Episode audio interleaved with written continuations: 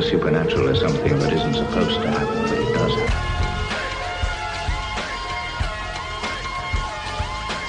AM 1420, WBSM presents Spooky South Coast with your hosts, Tim Weisberg and Matt Costa.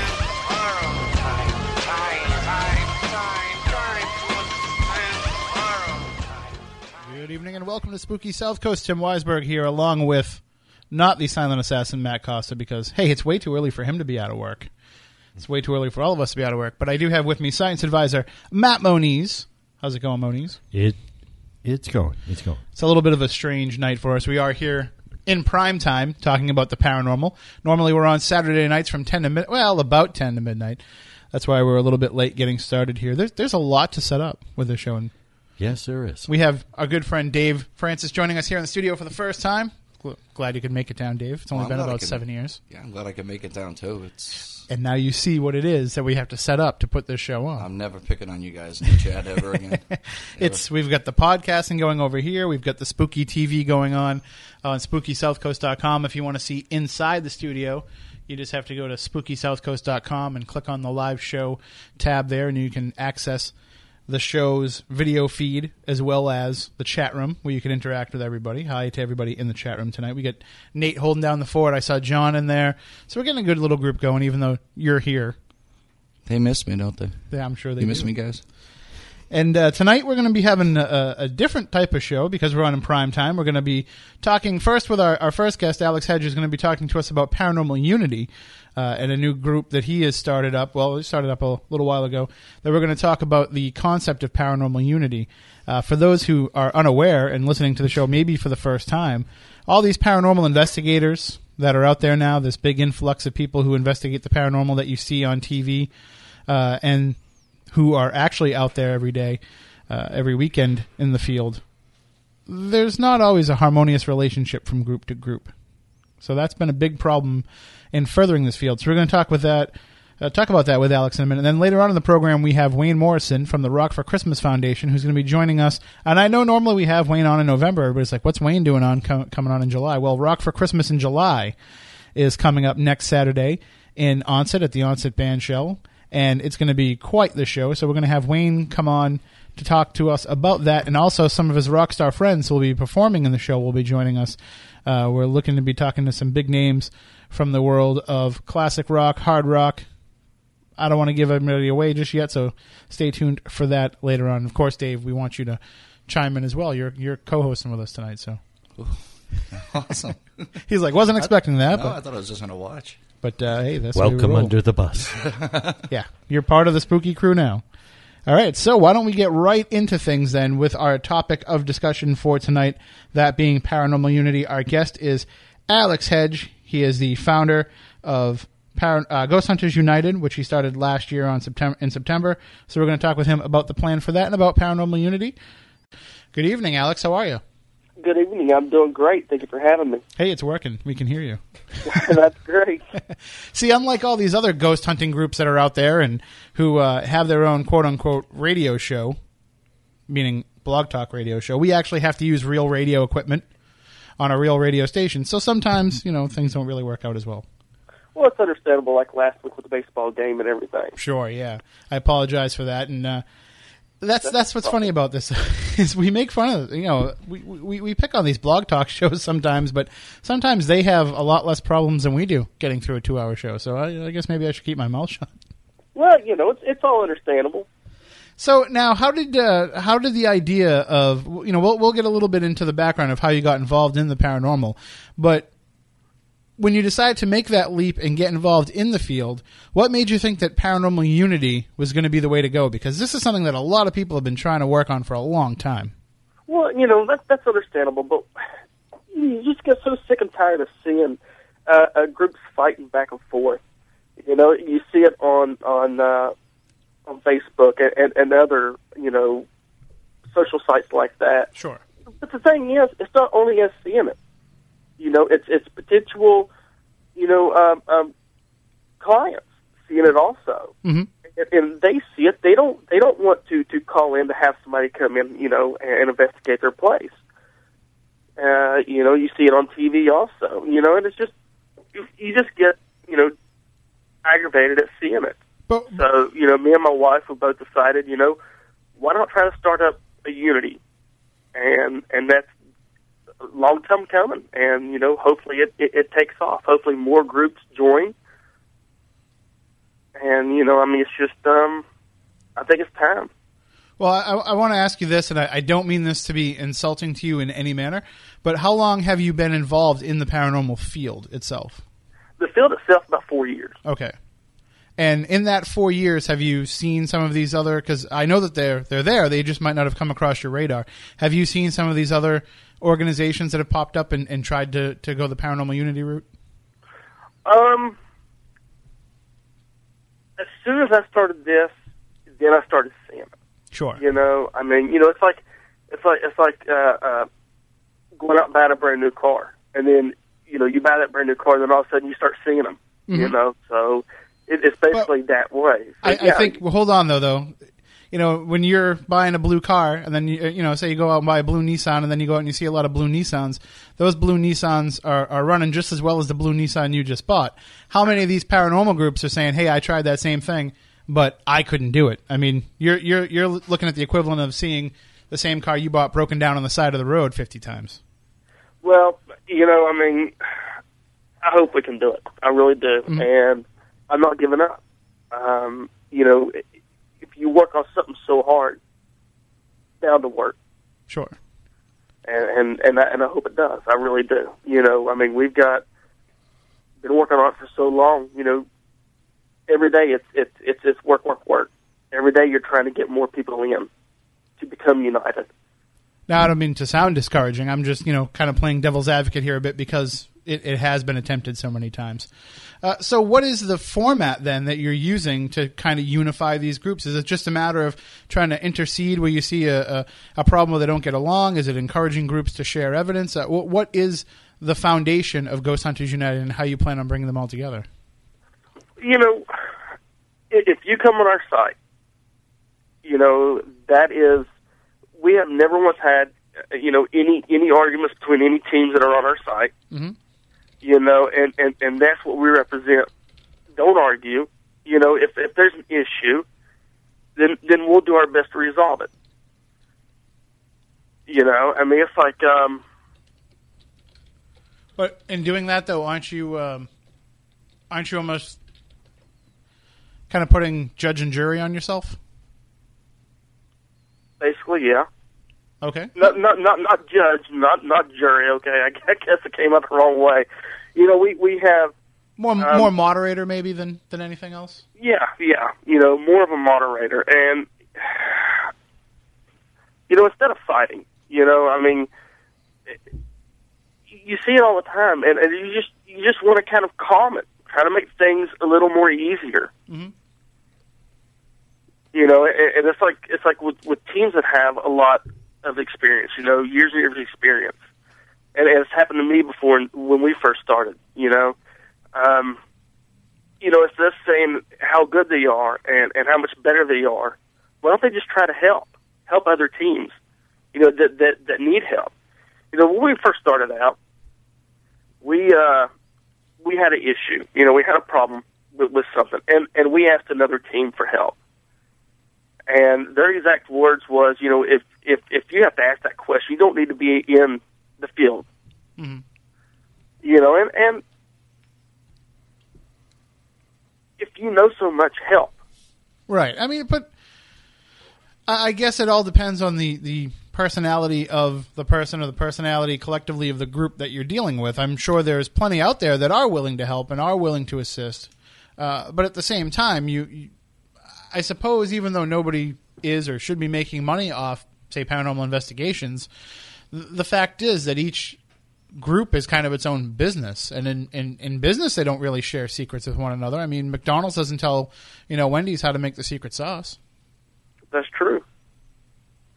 You're looking at this in the wrong venue. You should be looking at these aren't groups as a business. These are charities. No, but I'm saying these are the way that they're looking at it. They're looking at it as that's what I'm protecting their That's Where the problem is, it's these aren't a business. This should be a charity. but also it, it does bear some sort of uh, uh, weight to say well, maybe you shouldn't be doing it if you don't know. You know, maybe the fact that you don't know Just like this a charity. particular bit of information means that you're not quite ready yet. Well, th- like I said, same thing with the charity. You don't start up a charity for something if you don't have an idea what it's about. Correct? That's true. everybody runs into issues. Everybody runs into problems. I don't, I don't care if you've been in the business for 10 years. You always run into issues, always have questions. You know, and, and, and why can't we just lean on each other for this? You know, why, why can't we help each other? I, I'm sure that there's some degree of uh, competition amongst some of these groups. I mean, obviously, you know, if you're trying to reach out to the other group that's in your area and trying to get them to share, it might be a lot harder than, say, if you're asking a group eight states away to help you out. I mean, do you find that a lot of these groups that are willing to get on board and, and, and be part of this united effort, you're getting one from a region, one from another region, or are you getting clusters of them in certain areas? Um, you know, we, we've got. I, I live in Kentucky, and we we've got a group uh, from a nearby uh, town in, in Portsmouth, Ohio. Um, you know, but but right, you know, it, it has taken a while to get groups to join. You know, I mean, they're they're not all just all of a sudden swamping in. Sure. You know, because I, I don't have the money to go out there and and put advertisements on every single website. You know, I mean, you know, everything I make goes on on the website and goes on uh, our equipment to Ghost Hunt. You know, so I mean, you know, we just don't have, you know, to put out commercials. I think that that it, once the word gets out, like for your show, for instance, hopefully we get more members in, more members willing to help other, you know, other investigators. Well, when you say the money that you have coming in, um, are you talking about like your own personal money? Are you or are you raising money under the banner of Ghost Hunters United? No, no, Okay. no. I haven't. No, I have not at all. You know, ev the money that I personally make Mhm. goes in to GhostHuntersUnited.com and goes into our equipment. But I mean, it may not be a bad idea to pursue an avenue where those teams that are associated with Ghost Hunters United could each contribute, you know, a few dollars to helping spread the word of Ghost Hunters United. Therefore, everybody's kind of a partner in it, and that gives them a reason to help promote it. And as long as you know you're very upfront with where the money is going and how it's being used, then uh, you know it's a real grassroots way of of getting the word out there, and everybody would feel like they're a part of it. Well, you know, but then on the other other hand, you know, I'm afraid that that maybe they'll start thinking that you know that that I'm taking the money from that for personal reasons. Mhm. You, you know, and, and I've seen that a lot with with other websites. Websites don't last long once you start asking for money from people, That's and. I'm not like that. uh, we have Dave Francis here. He's a, a longtime independent investigator, uh, and he, and he's been joining us on a few of these shows lately. Where we've been talking about a lot of these topics, and I think Dave has a question for you. Uh, yes, sir. Yeah, the question I had, um, if there were to be some type of you know funding that's coming in for this, especially if you're looking for unity, are you going to be able to fund and be able to help other teams to get up to the same bar as everybody else? So you're using some type of a standard, the same type of equipment. I hope I hope so in the future. No, everybody's entitled to what they want to use, but I hope so in the future. You know that that we do have uh, uh, teams that are are donating to the what used equipment, whatever. You know, I mean, I don't have the finances right now to do it, of course. Mhm. You know, but in the future, I would I would love to start seeing things come in, and then when a team needs help, I can help. 'em. You know, we can help them. Now, You know, I mean- I'm sorry. Go ahead. No, go go go ahead. Oh, I was just going to throw the phone lines open if uh, if anybody wanted to call in uh, with any questions that they may have for our guest Alex Hedge. Uh, 508 996 0500 1 877 996 1420. Those are the numbers. You can also email us spookycrew at spookysouthcoast.com or jump in the chat room at spookysouthcoast.com. And the numbers are up on the website as well, too, uh, if you need them repeated during the course of the discussion. Uh, you're right, though. Money is where things would especially start to get hairy. Um, when you're trying to do something for this reason to try to bring everybody together, you, you know that sends up kind of a red flag when you're asking for money because it's like, oh, well, you're trying to get so many people involved and line your own pockets. Yeah, But and you you know how I mean, you know you know how expensive it is to run these websites, and you know how expensive it is to Sure. to, to build them. You know, but but that's that means nothing to me right now. What means anything to me is the members coming in. You know, for unity. Now, have you done any kind of demographic profiling on on the groups that are getting involved? I mean, do you kind of have a handle on what types of groups are, are joining in the effort? I mean, are you getting a lot of long time, long existing groups? And I'm talking like pre 2004, pre Ghost Hunters types groups? Or is it kind of a lot of ones that have come along lately in, in the later part of, you know, the, the 2010s? I haven't done any any type of uh, of research on that yet. Mhm. Um, that has has been on my mind to to start. Um, but no, no, not of, not of yet. Um, Because it, it seems to me that a lot of the basis of the bitching in the paranormal community is these older groups and older researchers who have been around for a while who are kind of taking offense to these, you know, the post TV groups that have risen up and decided that they want to get out there and do it because they see it every Wednesday and Friday night. yeah, but you know what they're really complaining about? The big issue is is is seeing these people on TV screaming and yelling at spirits. You know, um, and actually No, it's screaming and yelling at each other. Yeah, that too. That that's true. Yes, yes, exactly. You know, they don't represent. They're not only representing themselves; they're representing everybody. See, I, I- you know, I used to feel the same way that you do, Alex, about that. I used to feel like when Jason and Grant or Zak Bagans or any of these people are on TV, you're not just representing yourself. You're not just representing your group. You're representing all people within the field. But that's like saying every scheming, backstabbing, bitchy barista on Survivor represents all baristas. You know what I mean? They're just doing what they can to win their million dollars and or, or I don't even know what they give away on Survivor. Is it a million dollars? I- I think I think so. so. I don't know.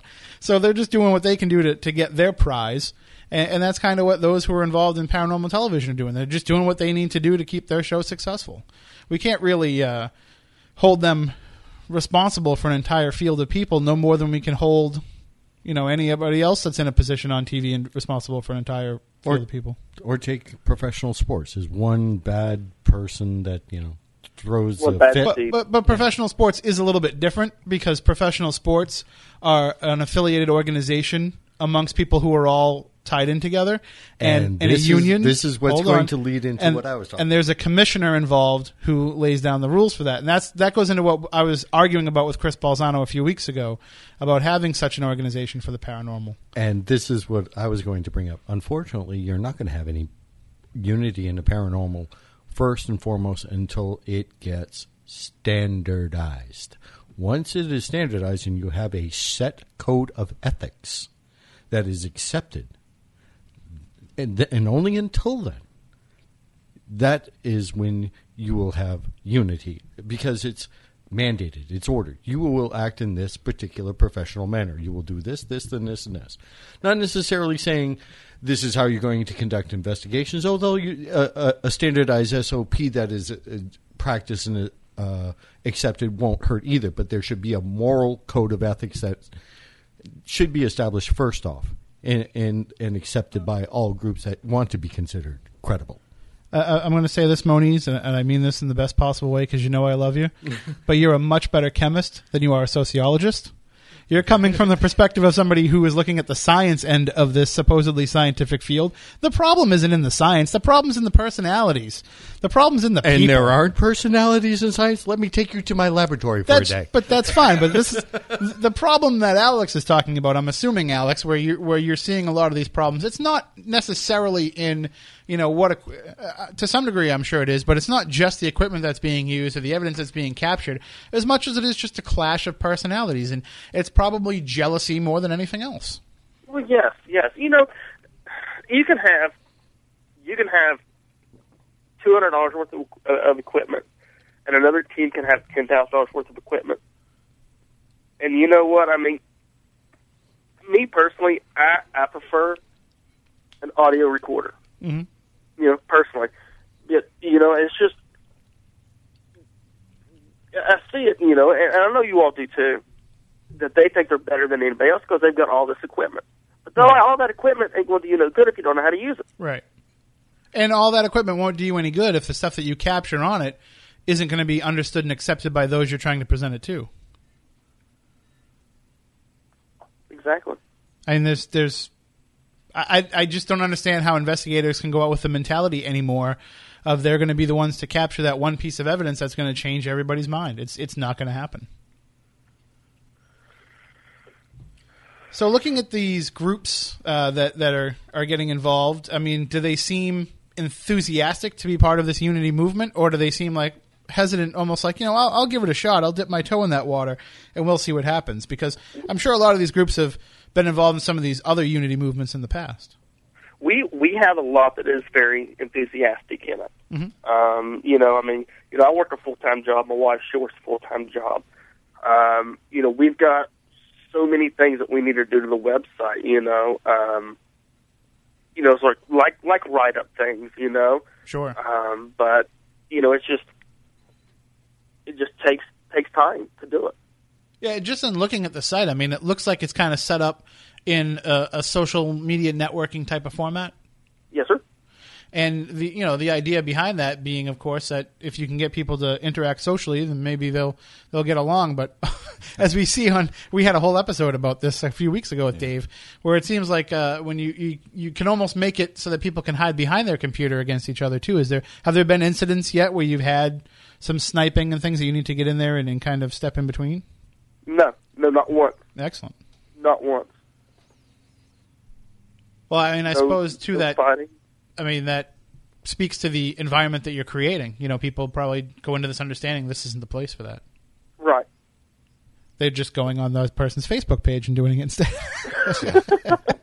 What they do there is fine, I guess. Sure, yeah. But, you know, now, what what is probably the biggest stumbling block going forward besides, you know, just getting the word out and letting people know that you're there? But what do you see as the biggest stumbling block going forward with trying to expand the reach of Ghost Hunters United? it'd probably be financial. Mhm. That would probably be the biggest stumbling block. Would be, um, you know, getting enough uh, uh, finance for, you know, to reach everybody. Sure. To have them to come in. Have you given any thought to approaching, or maybe you have, and have you approached any of the quote unquote paranormal celebrities and asked them to get involved and get behind it? We do have Scott Tepperman from uh, GHI. Uh, he he has joined our our website. Well, so the the hope being that you know maybe some of the people that follow him will see that he's part of this movement and get involved, and uh, but that is a double edged sword though because some of the people that are involved in this united movement might actually have a problem with people who are profiting off the paranormal in such a way. I haven't ran into that yet. I mean, you know, Okay. look, we, we don't we don't care if if if if they're on TV. You know, that's not the big complaint. You know, I mean, we we just stated we just talked about this. What the big issue is, and and it is about fighting with each other that are on TV, yelling and screaming. You know, at at the spirits and at each other. Um, and and he's never had that. I've never seen seen him, you know, in an argument with anybody on on GHI. You know, and I just want to go back to something that you just said, and that's the idea of.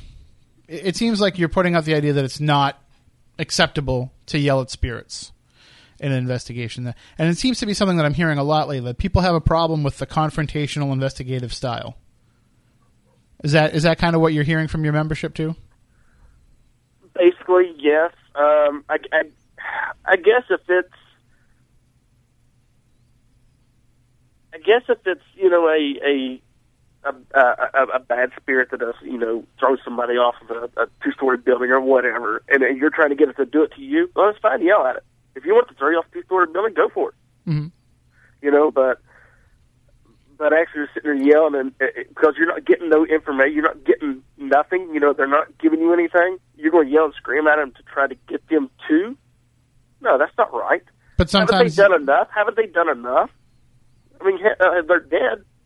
Have, have they done enough? Well, I mean, uh, not to belittle anybody who's passed on, but they're only dead. It's not like they've entered sainthood just because they passed on to the other side. Does that mean that they're above reproach because they've just moved into a different form? I don't know. I mean, I don't. I mean, I'm, I'm I just think saying. it's Like, inappropriate. I just think it's inappropriate, and a lot of people think it's inappropriate. Well, a lot of people think it's inappropriate to yell at a living person too. we still have to do it sometimes, and on an investigation, sometimes we have to do it too. you do if they're if if if they're having a confrontation with you, you do. But if if the spirit isn't giving you anything, and you're like, well, look, let's uh, let's provoke it to try to get it to, and you start yelling and screaming. I just don't find that appropriate. We'll agree to disagree. I've I've done it. I've had success with it, and I will say, granted, you know, usually when I'm using that approach, I end up with a negative spirit responding to me. Sometimes it's the same one. Yeah. No matter where I am. Upstairs, downstairs, choking him up against the wall and beating the snot out of him. Right. Well, he got what he asked for, right? And but because I don't think that uh the idea of an investigation necessarily is to make friends with the spirit. It's to document the spirit's presence, and if that's what it takes to let the homeowner know that yes, there is indeed something here, or if that's what it takes, you know, when you're in a, a, a more public location to document the activity that's there, then that's what it takes. I mean, there's sometimes kid gloves have to come off in, in any kind of confrontation. That being said, you shouldn't go in there and you know It road shouldn't- rage all over the place. Yeah, but it shouldn't be your sole method. yeah, yeah. I mean, it might be my soul method, but that's just for that one particular spirit. He And I'm expects it. talking soul, S O L E. Yes. so, uh, I mean, these, these are just the kind of things that I'm sure come up in discussion amongst your members all the time. I mean, I'm sure there's a lot of this debate going on between different approaches, different techniques, and the more discourse there can be amongst those, then the more different ideas can get spread around, right? Yes, sir. is there uh, in, in, in your site plans? Do you have any plans to start cataloging some of these ideas and maybe coming up with this accepted standards and procedures that Moniz is talking about amongst your members? That that is in the future. Yes. May I make a recommendation? Yes, sir. Head to MUFON's uh, website. They have a whole outline of how people and individuals are supposed to act. You may be able to parrot some of that stuff right off of them, and they actually encourage it for other groups to, to follow their example. That's a standardized uh, group that's accepted in all of the states, actually in uh, various countries around the world. This is kind of the way you might want to borrow from something that's already working. Okay. And and I say facetiously all the time to to people who are trying to come up with this list of standard operating procedures for investigating the paranormal. I'm always like, well, rule number one, make sure you all have the matching T-shirts. you you know, rule number two, make sure you have the stick-on magnet logos for your cars. You know, but uh, but beyond beyond those two obvious ones, what are some of the the ideas? What are some of the serious uh, ideas that you think should be part of a standard operating procedure for investigating? Well, I mean, well, for, for one, I mean, I, I don't think you should take your cell phone in with you. Okay. Uh, that I, I believe would interfere with equipment. Um, So many people these days are trying to use their cell phone as part of their equipment. well, like uh, what's that called? The Ghost Radar. Ghost Radar, which is bunk, but you Uh-huh. know, like Bill Chappell's putting out you know iPhone software and the iOvilus and, and and different software, and now he's working on Android versions. See, I didn't know that. So I mean, that might be, you know, that might have some value, but yeah, I understand what you're saying. Keep it away from all the other equipment. Right, right. Um. Well, you ask the questions, don't you? That's why we're on the air. Yeah, we're not. We're not. Uh, I didn't get in the flight plan or anything. well, that's we don't do interviews here. That's why we have conversations. That's our that's our approach. We try to look at it as being, you know, let's let's talk organically and discuss it. I mean, no, that's fine. If if you don't, I mean, if you haven't put thought to it yet, you know, that's fine. It should be something that comes organically out of your community. It should be Right. something that everybody's working on together. No, I I just was just trying to pick your brain a little bit, just to kind of see, you know, what your thoughts are. I know one of my thoughts are when when when on an investigation, there should be absolutely one hundred percent. Don't get mad at me, Dave. No smoking on an Oh, investigation a at all. one. That's a good one. I don't even like when we do. We we have a company called Legend Trips where we bring groups of people to historic haunted locations, and you know we'll have 30, 40, 50, 60 people at these events, and they all want to take a cigarette break in between. Well, now you come back in smelling like a cigarette. Somebody smells, you know, tobacco. Is it you or is it a spirit? You can't tell anymore. So I, we ac- we actually ran on uh, an investigation doing that. Somebody was outside smoking, and it was coming in, Mhm. and uh, we're like, "Oh, y'all smell that? smells like uh, a tobacco, cigarette smoke, or whatever." And then all of a sudden they came back in, and hey, guess what? That's what it was. Right. And that's that's one of my biggest pet peeves. I mean, I know that people smoke and I'm not going to stop them from doing it even though I think they shouldn't. but definitely not on an investigation. You shouldn't be anywhere near it. And uh, No tar heroin either. yeah, black tar heroin, no, Yeah. that's a no no. And it, w- that's one of the other things too that I have a problem with is I notice that a lot of people they like to go to mind altering substances to try to get into a different Like bath salts. well, let's not go that far. but but some some people do like to try to you know maybe partake in a little marijuana before they conduct an investigation because it opens up their senses. Uh, but I think it Do- also do kind that on your own time. yeah it kind of dumbifies you too. I've seen some people when they do it that uh, they wouldn't be in a state investigating their own sock drawer for another bag, let alone a ghost. Yeah, yeah. Just, just no, do that on your own time. Now, what, what's your theory on bringing a psychic or a sensitive into an investigation? That's perfectly fine. Mhm. That's perfectly fine. I have no issues with that whatsoever. So, and it, it's just kind of like another tool in the toolbox. Is how we look at it. Yeah. Yep, I, I I agree. I have no issues with that. A lot of people do. And you know what? You know, it's your team make your own decisions when it when it comes to that. But me personally, I, I would love to have one on our team. Uh, my favorite is the groups who are against it because they're like, well, how does it look to the client? How does it look to the client? And I try to explain to them most clients would listen to a spirit medium or a psychic well before they would listen to a paranormal investigator. Correct. Well, Because- yeah. Well, that's what most people see as a person that talks to spirits. Yeah, that's their Uh, conduit that's- to it, yeah. that's what they see all the time on television, and that's what's been, you know, popular for literally hundreds of years. So, seeing a, a medium it would not throw them off generally. Now, Alex, you had some experiences in your younger days that led to your interest in this field, right? Yes, I did. Uh, could you do you mind sharing some of those with us? I, I no, I, I don't mind. Um, you know, growing up, um, we moved to to a little house, uh, like a little um, Was it on a farm prairie? home. a little house on the prairie, yes. but um, you know, it's just little things start moving around in the house. Um, you know, we we all stayed downstairs. It was two stories. Um, you start hearing things walking up and down, you know, moving up and down the stairs. You know, uh, and I had a little. You remember Knight Rider? Oh yeah, I had a little Knight Rider car. wasn't remote control or anything. Sitting on top of my dresser upstairs.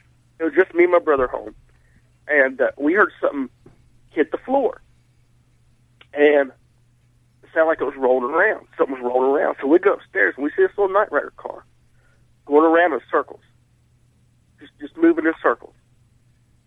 And we ran out the door. We sat outside on the porch until Dad got home. we Wow. were scared to death. And uh, Well, the good news is the only thing it was was just the ghost of David Hasselhoff's career. well, that So that's cruel. That is cruel. Hey, No, I'm what- not the guy that eats cheeseburgers on the floor, okay? the toilet being filmed by his I'm not daughter. doing commercials for Cumberland Farms. anyway, sorry, go ahead. I didn't mean to No, interrupt your no, story. no, it's perfectly fine. Uh, my mother told me, uh, you know, it was, it was a while later after this, that uh, my cousin was shot and killed in the house in the living room. Oh, wow. Um, he was young, 12, 12, 13 years old at the time, I do believe. Um, and, you know, at the time we didn't know. I didn't know. Dad did A Mom did. hmm But they didn't share it with you guys, yeah. No, no, they didn't share it with us. Dad never had any experiences, you know, in the house. Um, but but the, the kids did. Mom did every once in a while. And then when me and the wife uh, we got married, we moved into a, a renter's home, and uh, a lot of activity. You know, doors slamming shut when when when they weren't even open. You know, the sound of doors slamming. Never seen the door slam. You know, the sounds of doors slamming, walking up and down the hallways, uh, uh, people talking when there's nobody around. Um, we were laying in bed, you know, talking, and this orb appeared above us, the size Wow. of a of a soccer ball, and it sat there, and then all of a sudden, it moved slowly across the ceiling and out the wall. It was no, it wasn't no headlights or anything. I mean, because it was perfectly round. But it was along the wall or it was kind of floating in the air? It was it was floating uh, in the air. Three dimensional, spherical? Yes, it was. Right off the wall it went. Wow. And uh, you know, after that, you know, we we started talking. You know, I mean, that was several years ago. Mhm. Um, you know, we we started our own thing. So you started a group then doing investigations following that? Not not following that. You know, it was it was about four years ago when we started. You know, uh, doing our investigating. But uh, you know, after we, we we talked about it and everything, you know, then we wanted to find out what actually was going on. Um, I, I still wanted to go back to the house that I grew up in. Sure. and, and talk to them. I drove by a while back ago and they had a little girl playing out in the front yard, and I was afraid to actually, you know, go knock on the door and be like, "Hey, is there anything going on here?" Right. No, I mean it's it's something that I'm going through myself, trying to get into a location that I used to uh, have experiences when I was younger. Let, let me ask you this: Yes. Try to take a step back, put yourself in the shoes of the person who had these experiences when you first moved into that house with your wife. Now, from the eyes and the mind of, of that person, what would you be looking for if you had called somebody in for an investigation? What what what type of approach would you want those people to have? Well, I mean, you know, knowing that you had uh, uh, the sounds of walking, people talking, you know, you'd go in there and you'd, you'd set up, uh, uh, listening for, you know, people walking in the hallway, you know, noises like that. Um, um, try to get several EVPs, you know, do EVP sessions, and See, because I think that's what's kind of key is when you're trying to come up with an operating procedure and a, and a plan of attack for an investigation. It's you, can't look at how things have developed over the last you know four years of investigating. You have to kind of look at what it was before you got involved in it, because to a, a lot of the stuff that we are experiencing when we're out there in the field, our eyes and our ears kind of glaze over a little bit with it because it's it, it happens all the time now. You know, catching a lot of the stuff on EVP say happens all the time. So we don't really pay as much attention to it. So when you're coming up with this list of ideas and, and procedures, you want to kind of remember what it was like to be on the other side of it and what it was that, you know, that side of, of the equation is looking for. Right, right. That's understandable. And you know, I mean, when I'm at a location, I like I like to sit back for a while, Mhm. and and I like to just listen. You know, I mean, if it takes an hour, it takes an hour just to sit back and listen. Do you feel know- like you're acclimated to the surroundings? Yes, you know, let it all come come to you. Is is there uh, when you're doing that though, uh, and you're trying to kind of become aware of the surroundings? Do you worry a little bit though that that might be wasted time in, in drawing out the spirit, or that you know that when you're first there, that might be when they want to first communicate? Um, that would be my guess. I mean, you know, is is you know, listening to seeing what's going on around you. Maybe You know, bec- maybe they want to get to know you first too before they talk to you. well, that could be possible where you could be listening for uh, other sounds that are, are around the building. You know, the location, uh, train in the in the background. You know, uh, noises of vehicles driving past. Right, pipes expanding and air conditioners Yeah. coming on. Yeah. You know, because if you're in the middle of it and you start hearing these things, you're like, "Oh, did you hear that? Oh, did you hear that?" Well, guess what? I already know what it is. It's and it's funny too that you have to kind of be aware of you know people do research into the history of a location, say a house, but they don't really put two and two together in terms of how that house is constructed. You know, they'll they'll have the whole backstory for a house built in 1875, but they won't understand what an 1875 house means in 2012. For example, when Moniz and I investigate Lizzie Borden's house, there's uh, invariably always a time when there's a huge temperature spike or drop, and everybody all freaks out, and we have to tell them, no, no, no, hold your thermometers up to that register that's in the ceiling or in the floor because this is an old house, and there's a big whoosh of air that has to heat and cool these rooms. Right. So, well, now we talked a little bit about your site. Of course, it's v3.ghosthuntersunited.com. And I'm sure if you just search Ghost Hunters United on Google, your site is, is going to be the first to come up. Uh, yeah, you know, you don't have to put the V three. Just go, you know, and type in uh, Oh, okay. GhostHuntersUnited.com and it'll come up. Perfect. And so now, uh, I mean, how many how many members are you up to on there? Do you know the, the current numbers? Uh, as as of right now, no, I believe it was like 255. We had a big storm last night that took the internet out. Oh, that's So, terrible. yeah, I haven't been on it. How can you how can you live without it? And I'll tell you, it's driving me crazy. and now, so that's 255 individuals, right? Uh, yes. So that could be like multiple individuals from the same group. Um, we'll see if they open up a page. Mhm. uh, because you can have a profile and you can open a page for your whole group. Okay. Okay. Now the pages are counted also, and I believe there's like maybe eight, eight or ten pages. So what we do is we need to have make sure that there's more groups still though that get involved. We need to have as many groups as possible get involved and and take part in Ghost Hunters United, and they can do that by going to the website. It's free to sign up and free to join. And uh, and Alex promises, of course, that if he does sell all your information out to groups, he'll give you a cut, right? I'm just kidding. I'm just kidding. You, you don't you don't pass on anybody's information, of course, right? No, I do not. Um, and you know, I mean, everything on our website is free. You know, I mean, everything. Our our ads start out at a dollar a week. You know what I mean, and that helps a little bit. Mhm. Um, we have uh, we just installed an arcade for the members. Um, Because people don't waste enough time on the internet. Sure. yeah, sure. Might as well just play the arcade, right? yeah. How about That it? that's always fun. How about a place for peer review? a place for what? Peer review. In other words, you're a group or an individual. Here's what I've got at this location. Your opinions, please. I guess that would be in forums. Sure, like like we have Dave and I started something on Facebook called Paranormal Peer Review, where we encourage people to post audio, pictures, video, and the community can can kind of go in there and do that. Do you guys have a centralized oh, yeah, spot? Yeah, yeah. You can uh, upload your videos, upload your pictures, They and, go, and add comments down below that. and they go on your personal page, or is there a general page where people can post them up and everybody in the community would see them? Um, everything that is posted anywhere on our website goes straight on the feed in the on the front page. Okay. So everybody will be able to, to view it also. But also, you know, you've got um, you've got a tab in the main menu that says uh, EVPs. Um, you click on it, and it'll bring up all the EVPs that's ever been uploaded to, to the website. Same thing with photos. You know, you, you click on the photos tab, bring up all the pictures. Okay.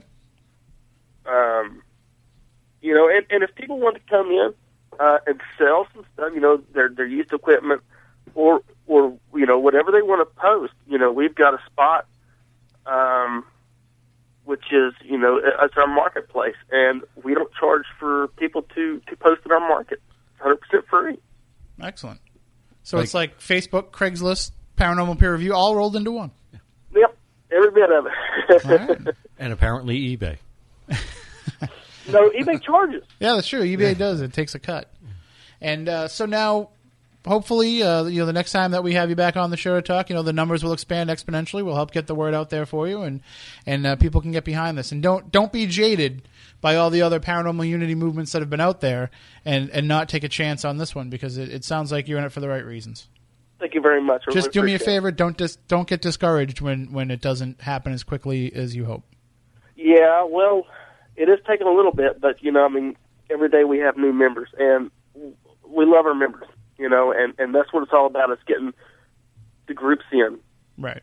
So, All right. Well, thank you so much for joining us, Alex Hedge, Paranormal Unity in its at its finest, GhostHuntersUnited.com. Thanks so much for joining us. thank you for having me. Have a great night. You too. Bye bye.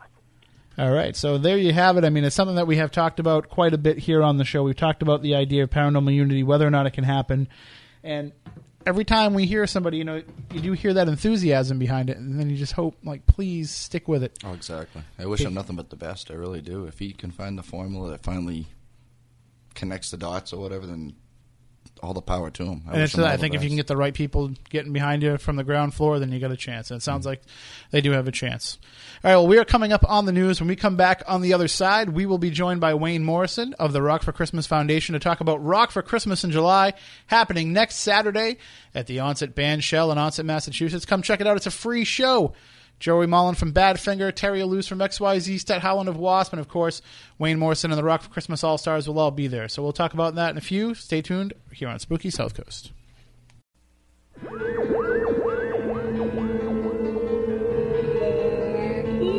Welcome to Spooky South Coast.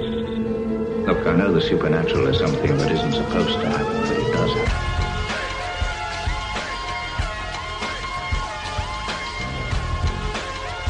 AM 1420, WBSM presents Spooky South Coast with your hosts Tim Weisberg and Matt Costa.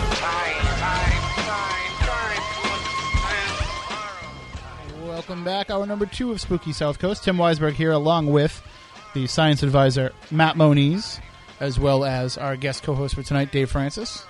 You know him as Low Battery Dave in the chat room, and uh, Always low. and he's hanging out with us tonight. And we have joining us in the studio our good friend from the Rock for Christmas Foundation. We have Wayne Morrison here to talk about Good evening and welcome to Christmas. Oh, I gotta turn that off. I keep forgetting that I'm using a recorded version. I of wanted the to say good evening. that works too. You got it recorded for me. So it seems weird to be talking to you. Well, I mean, we talk to you all year round, but to have you on the show talking about Rock for Christmas here at the like end the of June, warmest November I can remember. and it's also probably, uh, you, you know, you- you're probably sweating it out not just from the heat either, but because uh, we are a week away from a huge show that's going to be happening at the Onset Bandshell in Onset, Massachusetts, right down there on the beach, right before the fireworks. It, you're taking what's already a very good day and giving people a reason to spend the whole day down in Onset with a, a fantastic show. Absolutely, it's uh, this is a new ground for us doing this Christmas in July thing, but uh, put it together with all hometown people, and uh, it's kind of exciting to have everybody coming in and, and performing with us. And I know that it's something that you've wanted to do for a long time. You want to spread that good cheer of rock for Christmas across the entire year. I mean, it's it's great when we can get people excited for helping out needy families at Christmas time, but we want to remember that you know being able to supply them with a good holiday season starts long before November or December. Yeah, well, I've been doing this year round for for many years now, um, but this is our 16th season, starting a little bit early. So And no better way to do it than in your own uh, hometown, right? absolutely, and to be able to give back in, in my hometown, Timmy, you know, we've been working at this together for a long time too, but uh, always somebody steps up in another part of the country, or Sure. you know, wants us. And we were fortunate enough to be close enough to my hometown to be in New Bedford last year. But uh, but actually, I grew up in Wareham and, and spent a lot of time in onset. So so to be able to perform at the band shell, that's a pretty cool thing. I was going to say too, personally, on a personal note, to be able to get up there in front of people that you grew up with, you know, and people that might not realize. I'm getting a chill right now. It's, yeah, it's like people are going to really say, cool. "Wow, Wayne is one heck of a bass player." Let me tell you. Oh, they're not going to be saying that, but they're going to say Wayne knows the right company to keep. So now, You're actually not a bad bass player. well, thank you. I I, Thank I do, you. I, and I, I always feel bad saying this, but I was really impressed the first time that I saw you play, and I don't mean that in a bad way, because you know you've been Your telling me. expectations were so low. You've been telling me for years how great of a bass player you were. I figured you had to be full of it. When did I ever say those words? Don't come out of my I know. mouth. I'm kidding. I'm kidding. Wayne Wayne is actually uh, uh, not just a great friend to needy families in the area, but he's a great friend to musicians in the area too. And he's always willing to help people out. And I know that he's donated his studio in the past to helping charitable events. And I know that he's willing to work one on one with with area musicians and helping them get better. He's offered me lessons all the time. And Well, and we were lucky enough to work together on that Rock Me Amadeus. We raised a little over thirteen thousand dollars, I think, that night for, for music education in New Bedford. That was and of course, that was uh, pretty cool. You know, we spent weeks rehearsing at Wayne's spot. This guy over here behind my shoulder, laying on the beach, Phil Paleologos, he just shows up and plays air guitar, and he gets all the. What a great job he did! Yeah, too. he gets was all the right in tune, wasn't he? So he was too, and so uh, just the lineup is amazing. I mean, th- uh, to have a concert of this caliber come to Wareham alone is impressive, but then the fact that it's free on top of that. I mean, just some of the talent that you have coming. Yeah. Um, in a few minutes, we're going to be talking with Stet Howland, who uh, spent many years in uh, in onset and um, played with people such as Wasp and Blackfoot and uh, Lita Ford. Mm-hmm. And his local band that many people may remember, Run 21. so, Oh yeah, so um, Stet's coming in as well as uh, Terry Ilous from XYZ, who's been performing with Rock for Christmas for many years. And we're also backing up Joey Molland from Badfinger, which has Nice. many hits, Baby Blue, and Here It Is, Come and Get It, and Day After Day, and and it, it No must- Matter What. You, you were talking about you know getting that chill down your spine playing in front of your hometown fans, but it must also feel that way to play with these great musicians. I mean, I know that I know that you're friends with them, so when you're talking to them on the phone, hanging out with them, you know that's one thing. But when you get up there and you get to actually play with them, it must be like a dream come true. Oh, yeah, it is. It is definitely. You know, I'm I'm a kid from Wareham, and Mm-hmm. and I get to have my rock star friends come in and perform. And as you know, we've uh, we've backed up Eddie Money many times, Mm-hmm. and Pat Travers, and and Rick this. Derringer. No, but Rick's a friend of mine. So some I of never these got to back him up, but um, but we did actually with Pat Travers. We did uh, rock and roll hoochie coo though. So some of these uh, concerts that you put on too, I think people don't realize. You know, when you're going to a show and you're paying whatever you're paying to get into a ticket, you know, you, there's still going to be that distance between you and the performers. At these Rock for Christmas shows, the ones that you do in the holiday time, especially, you know, you really have a chance to get up there. The guys hang out afterwards, they sign autographs, they meet the people. You know, it's it's it's really like kind of your chance to to hang out and party with rock stars. yeah, it it is. They're they're really down to earth people. They know why I'm calling them when I call them. So the, and they've loaned themselves, you know, to Rock for Christmas for for many years. A lot of these guys keep coming back year after year, and I think they really enjoy being able to mingle with with my crowds that that come for Rock for Christmas because everybody's there for the right reason, you know. So for them to be able to to make themselves available, I think they really enjoy it. Now, kind of just a little bit of a, a background here, and I know we're waiting for for Stet to call in, but uh, a little bit of background. You've been doing this now. You said you've had 15 years already. You're in your 16th season, and in that time, you've worked with uh, so many great acts. And of course, you mentioned Terry, who is just always willing to help out with Chair. He came and played Rock Me Amadeus, which was huge. Yeah, that was very cool too. Eh, I mean, do you find when you're doing this, are you, are you ever surprised sometimes by just how much these guys are willing to give back? Because you know, you you hear the stories about the rock and roll lifestyle and, and the way people live, but such philanthropists as yourself and, and all these guys, I mean, it really means something to the rock crowd. It, it, I get choked up all the time. I mean, I can't believe these guys that I've been able to get into these circles. A was kind of a little bit of a feat, I guess, mm-hmm. but being there, it really humbles me to know how cool they really are. It was, you know, and it took a long time to get past the management and to Sure, to, and to- to get to know some of these people and and even at first they thought, oh, you know, what's this guy getting out of it? And then as they spent more and more time around me, they realized, well, Wayne doesn't get anything out of it. He's doing it to help less fortunate families, and that really, I think, broadened the spectrum a little bit. And You've actually become a less fortunate family yourself and helping all these less fortunate families. let's not go there. No, but I mean, you, we do have to recognize the amount of, of work that you put in during the course of the year and the amount of your own, you know, funds that you put into making this successful. You all, you're always ending up on the hook for bringing these guys in and, and for, for having to put these shows on and that all you need is for people to come in, in December, buy the tickets, you know, and Or come. bring the toys at least. I'll, Sure. I'll let you into the show. Just bring the toys and you know bring some food items. Do something to help out, which is one of the big pleas. Even here in July, is bring a few canned food items Sure. or go to the dollar store and and get a few little toys and trinkets that we can you know fill stuff some stockings with this fall and Yeah, all and the help less fortunate. you know, take five dollars of the money that you were going to spend on buying sta- snacks to bring with you to the fireworks and to the, you know, Rock for Christmas in July show, and use that to put toward these families. right. And now it's it's not just the concert, of course. You've got uh, some other stuff going on. You've got a car and guitar show happening as well. I do. Car, car, guitar, and motorcycle show. I'm, I'm hope. I'm actually looking for some more cars and guitars to. Uh, yeah, some, some more cars and motorcycles to come. I have plenty of guitars. Well, if I come down, I'll be on my bike, but it's nothing worth showing off. That's for sure. No, No, Schwinn. no, it's a it's a Honda, but it's Oh. it's nothing special. Well, It's got a ripped up seat. Looks a little beat up, but so we can we can put together some new uh, black duct tape for you. absolutely. We'll tape it right. We'll, we'll duct tape it. We'll have the rock star sign it, and I'll tell people, well, I had autographs on it, so I have to have duct tape. there you go.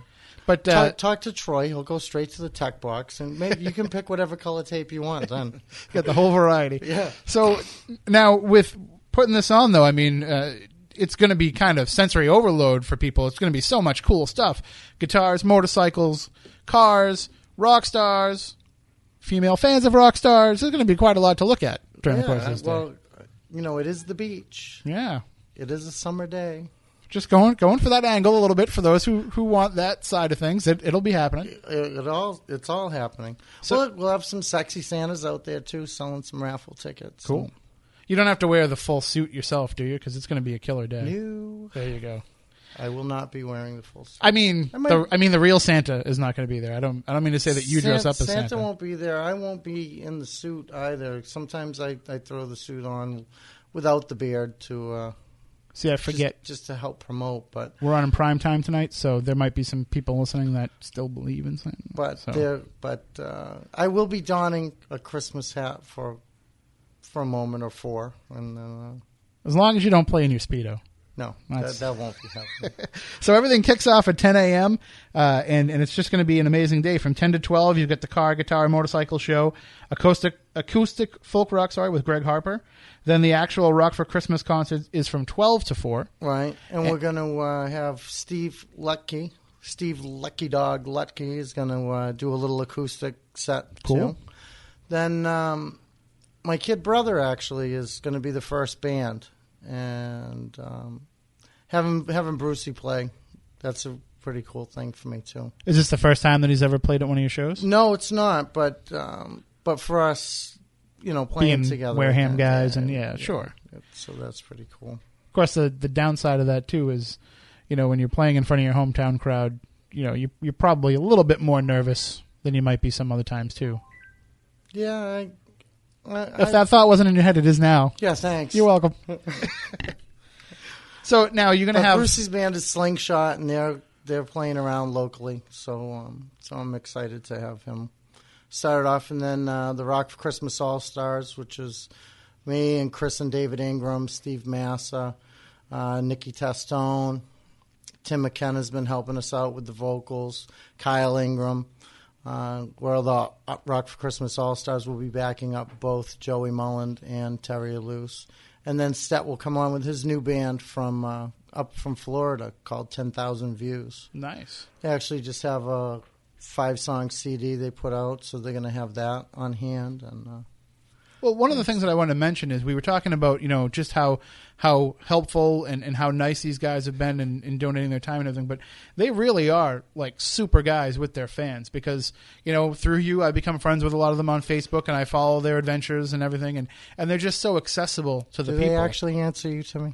I don't I don't try to bother them because Oh. that's Oh, okay. you know, that's what you're for. You you bother them Yeah. and then I just go along for the ride. But uh, but they do seem so nice and accessible, and I'm sure that you know anybody who is a fan of these acts, you're going to get the chance to, to see them up close and personal, interact, uh, you know, say hello, and and really understand what they are like as people, not just as rock stars. Absolutely, and the the level of talent that that really is coming out is uh, has been increasing for years. I mean, I know everybody's kind of amazed at the at the show that they see for the mon- the amount of money they pay for a ticket and and uh, and have the ability to uh, to actually show up and get to meet them all. So, All right. And we have one of those rock stars with us on the line right now. Stet Howland is on the line. Good evening, Stet. How are you? How's it going? Well, that was the quickest ever. I just barely got on. How are you? Well, thank you for joining us. We're we're very excited for this uh, big show coming up next Saturday in Onset. And uh, I can't tell you, I'm very excited too. It's a it's a big coming home for me. I was gonna say, you know the area pretty well. I mean, it's it's it's a great place to play, right there on the water. Yeah, I've been playing there off and on since '82. Was the first time when I was a kid. That's when we started, and uh, I'm I'm in love with Onset. I have a little house there still. And now you've been in cahoots with this guy across the uh, board from me here for a long time, Wayne Morrison. Oh, the handsome one! I love that guy. yes, I have. He's uh, he's one of my dearest friends ever, and uh, just one wonderful guy. And we we do a lot of good things together. Now, And when we were kids, we did bad things together. I think, which is why we want to do good things together now. Is that We- it, Wayne? yeah, Making we've up been for it? making up for it ever since, haven't we? I, I think we still got a few years to go too. I think we've out. I think the goods outweighed the bad uh, after all this, though. Yeah, absolutely. And Stet's actually the co-founder. He and I did the first Rock for Christmas together, um, right here in New Bedford, actually. I to say you did it here in the in the city, right? Yeah. And and just to see Stet how it's grown from that first year to now 16 years later. I mean, it must be amazing for you. You know, you're used to seeing big crowds, you know, touring with Wasp and playing with all these great acts, and eh, but for you to see the amount of people that are coming out, not just to see a show, but to support needy families. I think it's great. Yeah, and and uh, been having you know Wayne's got it down to a science now. It's really uh, you know it's it's well organized and it's just well done, and we have a great time every time too. You know, but it, yeah, it always feels good to hear about he gives me the stats. I usually fly in and do the shows and stuff, and then I'll go home and he'll tell me how it went. You know. And, I, and, and it's always a good story, you know. And, And he the- gets to wear the Santa Claus suit and stuff. It's, I don't know how fair that is. A far cry from when we started, huh? We used to have to beg local bands to come play. Oh yeah, yeah, I know it's cool. Yeah, we got it. We got a. It's, it's a cool thing now, man. And it's a good. It's always a good time, and uh yeah, it's really. I think it's a good show. I mean, geez, the, I'm looking forward to Saturday. This is going to be crazy. Well, you know, you always hear people talk about like the Rock and Roll Hall of Fame induction ceremony. They say the Right. best part of the show is when everybody gets together and kind of just jams and hangs out and plays together at the end of the show. And that's kind of what like these Rock for Christmas shows are. It's a bunch of, of rock stars who are really just enjoying each other's company and, and really letting loose and just having fun. It's not it's not so much being worried about you know stepping on anybody's egos because everybody's coming into this with no ego at all. Well, anyone that comes in to do this has, you know, has the right attitude. You know, we don't even, I, we don't have problems like that. Anyone coming in is pretty much willing to do anything, and any, everybody's willing to go on before or after anybody else. I mean, it's it's just really kind of cool, and uh, yeah, we've had some we've had some great shows, and it's, I mean, as loose as it as it is in one way, it's always well organized. There's rehearsals prior, and we always know what we're going to do. The production of the show is professional but the uh, the spirit of it all is, you know, you, you don't always know exactly who's who's pairing up with who uh, until everybody gets there. You know, sometimes. You just got to make sure though that every song has a extended bass solo in it, right? Yeah, well, yeah, for Wayne. and I do know that sometimes, you know, I'll go, so what am I doing? He go, well, you're going to play this or this guy, and then that, that guy. I'm like, awesome. And I, like, as I'm getting on the plane, he goes, hey, yeah, you know, by the way, so-and-so just backed out. You can learn these seven songs. I'm like, yeah. yeah, yeah, can you get to your computer and download these seven, please? yeah, you know, it's like, oh, man, you're, that's easy for you. It's, it's, only like, a three-hour flight, right? You I just get back in the country 15 minutes ago after like 40 dates, and then we got to learn songs. It's like you got to be kidding me. But we always we always had fun, and uh, always had opportunities playing with cool people that I never probably would have if we weren't all bonding together to do this. And uh, it's funny when you see people down the road because we, uh, my band Ten Thousand Views did some shows, uh, a show recently with Great White and Terry. Is, uh, you know, we see each other doing the Rock for Christmas events, and then we bump into each other backstage there. And he's like, "Hey, "What the?" You know, he's like, "What the hell are you doing here?" I'm like, "What are you doing in Florida?" It's it. See, that's why you got to do what I do. I just follow everybody on Facebook. I can see where everybody is. I was telling Wayne, you know, it's it's amazing to me the the uh, level of interaction that yourself and Terry you have with your fans on Facebook, and, and I have a feeling that after Saturday you're going to have a whole bunch more friends on. on Yeah, it's funny because people, not everybody's Facebook friendly, but it's for me. I have a great time with it. It's a great tool, and like, and when we when we reach out on Facebook and tell people we need you to come out into a show, they come out. I mean, our last show we played in in Fort Myers last, last Saturday night was insane, and I was I just said, hey everybody, this is the last time we're going to be around for at least a few weeks. Come on out. And that was the difference right there. The place was a zoo, and it was the Facebook connection that made the difference. So, Sure. you know, it's it's it's uh, it's fun in one sense, but it's a tool in the other. And, and you're right. It's it's wa- it's fun watching the electricity. You know, when people post stuff. Now, how's things going with the new band? Are you guys playing uh, a lot of cool new stuff? Yeah, we're fab. We're great. We're actually in Nantucket right now. Oh, nice. Uh, we have we played last night. We're playing again tonight. It's in, it's beautiful out here. We're having a great time. We had a great a great show last night. Uh, everything's great. We just finished our first CD, which I have with us. Um, everything is is just wonderful. You know, we've been uh, the band's about it. You know, been, I've been in the band about a year, and we uh, we worked our way up the ladder in our area, and now we do all the, the bigger shows. We support all the bigger shows when they come through, and now we're branching out on our own a little bit, and um, we got about eight, eight, seven or eight dates on this little run, and uh, last night was the first one. It was fabulous, and tonight looks like it's going to be better. Uh, heading up to Vermont on Monday and and whatnot, but the big reason we're here, and, and it was uh, Wayne, Wayne's show. Sure, yeah. you know, the, our show. It's the whole reason we came up, and then other stuff started falling in. And when someone said, "Want to come to Nantucket the week before?" I thought to myself, "That'll make Wayne happy because we'll all be definitely here." You know what I mean? Yeah, make sure the band, the entire band shows up. And the good thing for Yeah. you is it means you don't have to spend the entire week with Wayne. Right. yeah, that's pretty much it. and uh, perfect. yeah, so we uh, we're all happy. I'm, I'm, I'm sitting here looking at my band right now. We just got we uh, the guy, Pat, uh, the promoter guy that took us out here, just fed us, and we're uh, standing on the street corner. I'm just I figured I keep them handy in case anyone wants to say hi to them. Yeah. And uh, I Well, don't know. And you're going to have CDs, T-shirts, all that kind of swag with you uh, for the for the concert. Yeah, we got uh, T-shirts and CDs and posters. It's a new thing, posters. They just started printing them Nice. 100 years ago, but we love them. Well, it so- sounds like it's going to be a phenomenal show, and, uh, and everybody can head out there. Uh, we we've got a big listenership out that way. So, uh, where where is the venue in Nantucket tonight?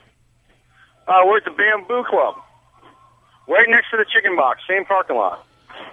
And it's uh, absolute gas. I don't know. It's probably a 200 to 220 seat club, and uh, we had that place hopping last night. It's really cool.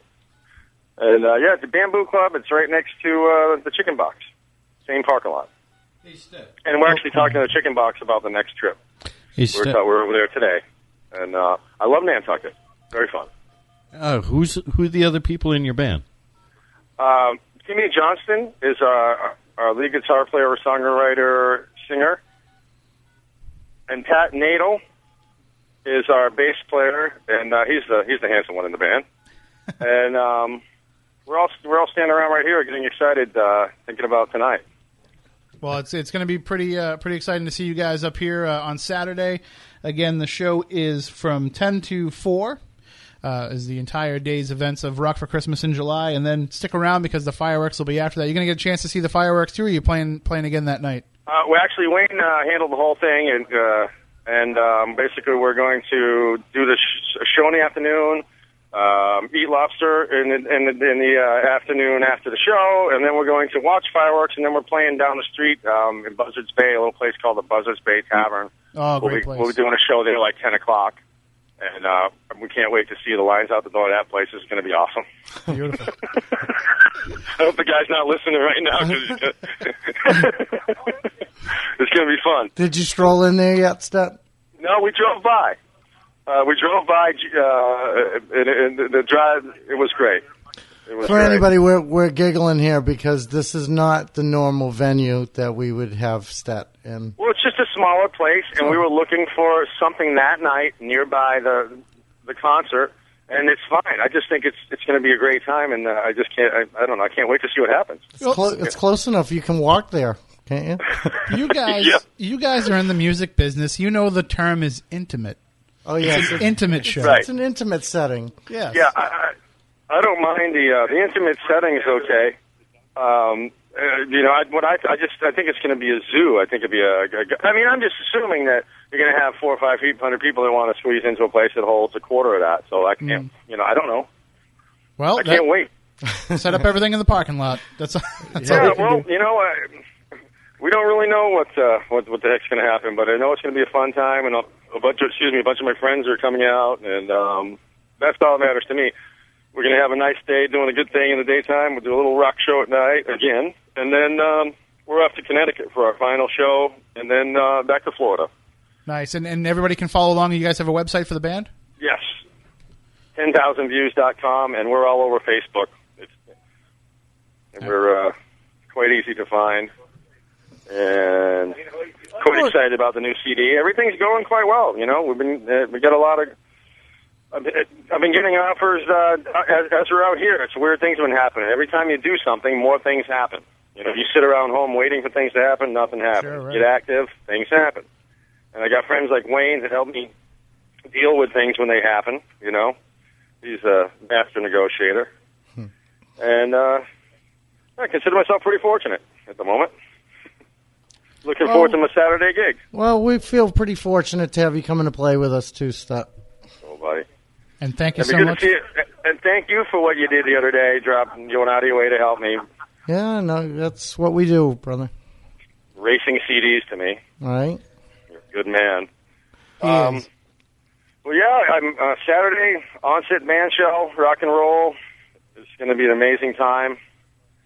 I just don't know what else to say. We'll Go all go go! we'll all share some memories of the Raven before the night is over. oh, and I love that place. We Rest had in fun peace, there, huh? Raven. I miss it. I miss it so much. We actually we have a guest here in the studio with us, a, a good friend of ours who's a, a fellow paranormal investigator uh, who actually met Moniz there years ago before he even knew him through our show.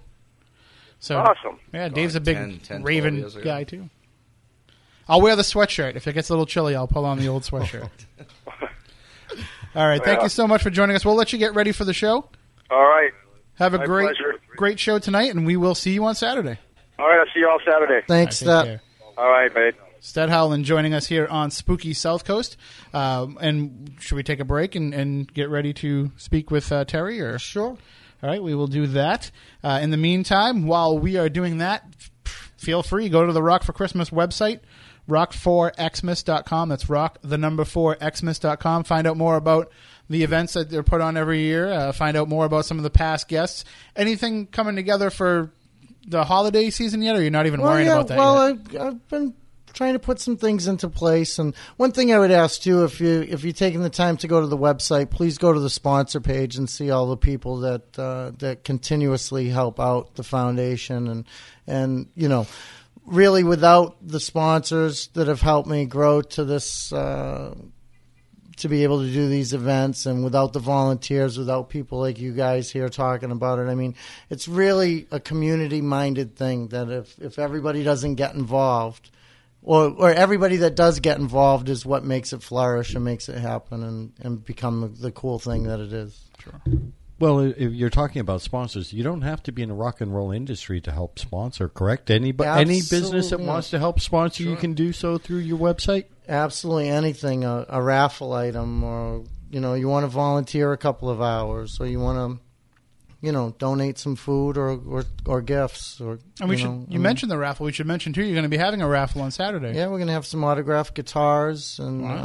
um, there's some beer swag and and T-shirts and there's, there's a lot of little items that'll that'll go some other autographed pictures and from some of my other rock star friends. So there's, there's some cool little things that uh, that you can go home with. And I've I've bought many raffle tickets at Rock for Christmas shows. There's a ton of great prizes all the time, and everybody's a winner just for making a donation and, and helping out with the needy families. Now, it, Absolutely. if, is there a PayPal on your site that people can make a cash donation to if There they wish is. to? There okay. is. Yeah, no need no need to wait for the holidays anymore to support Rock for Christmas. What, is, what what are you doing, Matt? You're, you're typing in the address right now to make a donation. Yeah. That a boy. He does. He doesn't know how to work websites on that thing. I have to load it up for him. All right. Why don't we take a break? When we come back, we'll be joined by Terry Ilous, a, a good friend of Rock for Christmas and a good friend of this program as well. A great friend of Rock for Christmas, I say, Absolutely. and, and a good friend of this show. And uh, we'll be right back in just a few minutes with more here on Spooky South Coast.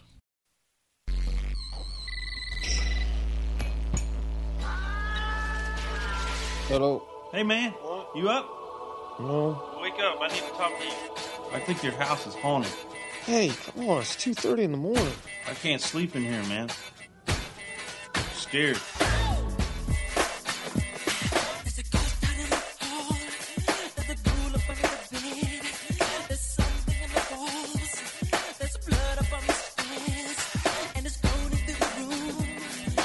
All right, welcome back to Spooky South Coast. Tim Weisberg here, along with science advisor Matt Moniz, as well as Dave Francis, our co-host, sitting in with us. And we have Wayne Morrison of the Rock for Christmas Foundation with us as well. And uh, we are definitely rocking out here to the late great Michael Jackson. We're just past the anniversary of his death, so you know, on this show, there is no death, only a change in perception. And address. Yep. So, Dave, anytime you want to go uh, hunt for the ghost of Michael Jackson, you know we're game. I'll even I'll even let him touch me. I'm not afraid. I'll even let other ghosts touch me. So I don't know. It, that moonwalk thing never did it for me, man. Really? I, I would be out of there. Um, to see anything moonwalking in front of me, I, Uh, The they're ghost like, of Michael came to, to moonwalk in front of you. That's it. You're done. I'm done. I, I've seen everything I need to see. you you know what's I'll- funny I'll about on to that too? Stamp collecting or something. as if as if everybody in the room saw that and they're like, I just saw a white figure appear before me. They're like, oh, that's definitely Michael Jackson. He's not a shadow person. yeah, definitely not. All right, so we are talking, of course, about the Rock for Christmas in July event, Saturday, July 7th, the Onset Band Shell. It's a free show. You can't beat the price. I never thought you could. And I, it's you know, even even when we get ten or twelve dollars at the door, I don't think That's you, true. you can beat the price for the show that you get. the, the the shows that you put on are amazing for the for the little bit of money that you ask for for the ticket prices and, and I've never heard anybody uh, leave one of these shows and, and say that they didn't get three or four times their money's worth. You know, it's one thing So to I can go up on the price then. Sure, yeah. Okay. Well, that's you're you're very aware of that though because you that's come how from we this. yeah, that's how we go about Mm. trying to set these things up. I, I want it to be affordable for everybody to come and You come from this area. You know what it's like in this area when people Well- are strapped for cash at Christmas time. There's also the option of uh, creating like VIP type of tickets too, where people get to go backstage and hang out and meet and greet the uh, the people too. if you we wanted do to some do of that stuff too, for sure. make them very limited, so you know, like only twenty of them available, and make them See, the, for a hundred dollar donation, so to speak. You get to go back and have dinner or whatever. Happy to do that. the problem with that though is usually you got Moniz poking around back there, so that yeah, means he bothers people sometimes. I was gonna say he? people might pay hundred dollars not to have to see him while they're there. Does he, you feel the love on this show, Dave? Yeah, I know. Does it come across on radio when you're listening in the chat room? Does it come across as It's not as warm and fuzzy. Yeah. Not at all. No. See, this, I, So you gotta just- be I here. could cut this with a knife right now. he, he's like, oh, I thought you guys really liked each other and just pretending to hate each other. No, we can't stand each other, any of us. I No. never They've got liked bricks. any of They've you. got bricks and stuff stacked under there. They're just really good. They haven't started throwing them. But uh, and, and The Dave, show's not over. Dave, you're a big rock fan, though. I mean, to to to be somebody who listened to these bands for years and listened to Wasp and XYZ, you, you know, you were saying this off the air. You know, it's it's so cool to be able to see them still coming around, still playing in such a small, intimate show as this, and to also, you know, be able to have them all in the same bill. That's just amazing. Oh, exactly. I really wished I'd have made it last year where we were talking before um, you came in, Wayne, and it was um, Corey Glover had played last Christmas. Stet actually backed Corey Glover up last year, and And I really wanted to get to that show. I mean, that's because Living Colour was huge. That tape was actually. I'm getting a chill again into my too, thinking deck, about it it fallen too. out. Of course, now you, you was- can't get him because now he's blown up with CM Punk taking his song now. Yeah, right. but I was uh, extremely fortunate to play with my buddies um, Craig Goldy, Mhm. Simon Wright, and Scott Warren, all from Dio, and actually um, Simon played in ACDC for a number of years too. So, and I got to perform with them and do all the Dio hits and Black Sabbath hits. So that was really And and we talked about this in November, but you know, and that means something to you as well because you had a personal relationship with Ronnie James Dio. Yeah, Ronnie was a great friend of mine and a great friend to Rock for Christmas as well, which you can see some of the uh, commercials on the website of, of him as well. So Now, I know from talking to you over the years, you know, your preparation for the holiday show starts pretty much the day after all the holiday shows from that year are wrapped up. Yeah, we kind of started things actually in December, talking Yeah. talking about who's going to come back and what are we going to do and So now when you're throwing in this extra added pressure of putting on this summertime show, I mean, it, it must be a huge sacrifice on you for the time that you're putting into that December show, but do you feel like I was telling Matt earlier I need my head examined. you may, Right? but There's issues. Yeah, we we all knew that though. but uh, but now the the good part about this is you're getting some people who might not be down in this area year round. You know, who Well, are coming here for the summer. That people coming to their vacation homes that they might be in another part of the country and say, "Oh, well, I didn't know you went over there to do this." Or, really, you're going to come to my hometown? Mm-hmm. yeah, and we got we got a nice place for you to play out here, and you know, exactly. Wherever. And that that's a big part of the promotion is is in hopes that we garner some new uh, new fans of Rock for Christmas. I would say even if they don't lead to a show being happening somewhere, maybe they spread the word and you get some donations from their hometown. Exactly. That that's that's my hope anyhow, and and for the guys that play, Mm-hmm. maybe they'll see Joey playing with Badfinger somewhere or Stet playing somewhere, and they'll be like, "Wow, they were great at Rock for Christmas, and I want to go see them." It's I really, you know, this is probably the most selfless expression that I can that I can have is by doing these shows and bringing people together to try to help the community, help support local music, help support live music. You know, it's, it's so you it's would important. definitely entertain uh, people's offers if they were able to provide a venue in their geographical area in that time frame. Absolutely. I, I mean, as you know, we, we talk about this all the time. It's it's getting the money for the transportation Mhm. and making sure there's sponsors for hotels and Right, and so if a local the, show group- part is easy. I can bring it anywhere. It's the logistics that cost the money to make right. this happen. The show's kind of uh, its own self-contained entity at this point, more or less, because you've been doing it for so long. Yeah, and everybody loves to come play. It's it's you know it's one of the most selfless things that they can do. They're like, Wayne, if you get me a ticket and got some a bed for me, I'm coming. So And- basically, a, a local chamber of commerce can call you and say, "Can you have this come to our town?" And and I would love for that to. because most chamber of commerces or, or uh, things like that can probably talk to their local, you know, hotels and other Sure. venues where they play at. yeah, So- that would be a big part of of helping us come together and play more cities in the fall. Now you mentioned local music, and I think that's something that we should also mention. Is in these shows, it's not as much as you bring together a great lineup of of rock and roll all stars. You also like to feature some local bands on the bill as well. So when you go to these different cities and towns, you're featuring some of the local music from that area as well. Absolutely. and it's a good chance to not only uh, give a, a, a different stage to those acts, who some people are coming out to see Eddie Money or Terry Ilous or Stet Howland, and they're seeing all these other local bands. But at the same time, I mean, those local bands must be worshiping at the feet of some of these stars. Well, there are a lot of great local acts too. Mm-hmm. I, I don't I don't really look at it like they need to worship anybody or anything, but uh, because they want to loan their services too, they Sure. want to give back. And I think that's that's a, been a big part of um, Rock for Christmas growth has been a lot of these stars, as great as they are, they're not the John Bon Jovis and the Mick Jaggers, and they don't get asked every day to do something, and, and we all want to give back, cause, Sure. because things are things are okay. yeah, for- these for- stars started as local guys at one point. absolutely. and and I, I would bet a good number of them will tell you they'd rather play, you know, for the rock for Christmas crowd than they would for some of the, you know, disaffected shows that they play some other places. And while I love them all and they're my friends, I've been known to get a little on edge sometimes and remind them where they came from. You're like, hey, listen, Only Remem- once or twice, Yeah. but well, well you got to do it. You got to do it. You Now- pick your moments when you can get away with it. But everybody that I've ever seen, you know, come into these, and I've been to some of the rehearsals and everything. It's just it's it's infectious that spirit of why you're doing this, and you know, you bring everybody in, and you're saying, "Hey, come on, guys, we're doing this for the families," and then you know, then Stet starts saying it, and then Joey will start saying it, Terry will start saying, it. you know, it just becomes just the mantra for everybody well, that's and that really is the reason they're all in town. Mm-hmm. They they want to give back, and they want you know. F- I'm I feel so fortunate that it's my home community that we're we're doing something in now.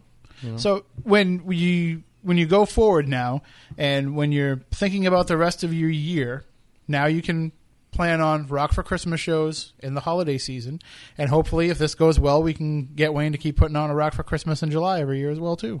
I would love to be able to do that. It's, Of course, the problem with doing that is you have to not be totally burnt out from the holiday season either, because you started working on this show pretty much when that one was over. yeah, yeah. I took a few weeks off, and then Well, you do always take take the time to go out and, and spread the rock for Christmas word, like out at NAMM and everything too. I do. And right after this, I'm going to Summer NAMM in Nashville. So Oh wow! To meet with some of the sponsors. And I feel very fortunate with that too. I have some of the sponsors from New York and some people from Pennsylvania and Connecticut are all coming to this performance. So uh, actually, some people are flying in from California. My sister is actually one of those people coming from California. Nice. But uh, yeah, it's a lot of really cool things happen around Rock for Christmas. So And it's and it turns into a family. If it's not your family that's coming in, the people that are coming in, it turns into a family. it it, it gives me that that feeling every every time. And it's we not get just together. the performers either; it's the people that attend the shows. I mean, you're gonna come and hang out with people uh, out in front of the onset band shell that you're gonna see in the fall. I mean, I'm sorry, in the wintertime at, at the holiday show, and you know, and next thing you know, you know, they're gonna become good friends, and you're gonna be going to all kinds of shows together because that's just the spirit that goes through the whole crowd. Will people be able to get, you know, paid to have autographs done with uh, some of these people? Yeah, I don't even know that they're going to have to pay. I mean, we would love well, to have. let's call it a donation. Yeah, yeah. They'll they'll be around and available. And- There's going to be a bunch of merchandise. I mean, I have everything from pinwheels and flags and you know hats with uh, with the flag on them and and uh, for the holiday stuff as well as Rock for Christmas in July T-shirts. I have some leftover T-shirts that'll be a, a, a great special. you know, there to to um, to help generate some money. We're going to be doing the raffles and and uh, you know just want everybody to come support. And you'll even have some buckets out that people can drop a few dollars into. absolutely. And it's important to note that, of course, this is going to be a whole day of events. Rock for Christmas in July will be starting at 10 a.m. with the cars, motorcycles, and guitar show, and then it'll be going. The concert itself will be going all the way till four. Then the fireworks are at nine o'clock.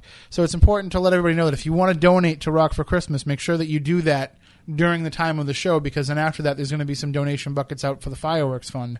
So we want to make sure that you know you know which one you're donating to. That's that's all. You should donate to both. Absolutely, and I'm going to have uh, a bunch of um, soft drinks and waters and stuff, and all that money will go to the Rock for Christmas Foundation as well. and this will help you, you know, moving forward too, uh, in putting on a great show uh, in, in- during the holiday season. So, Absolutely.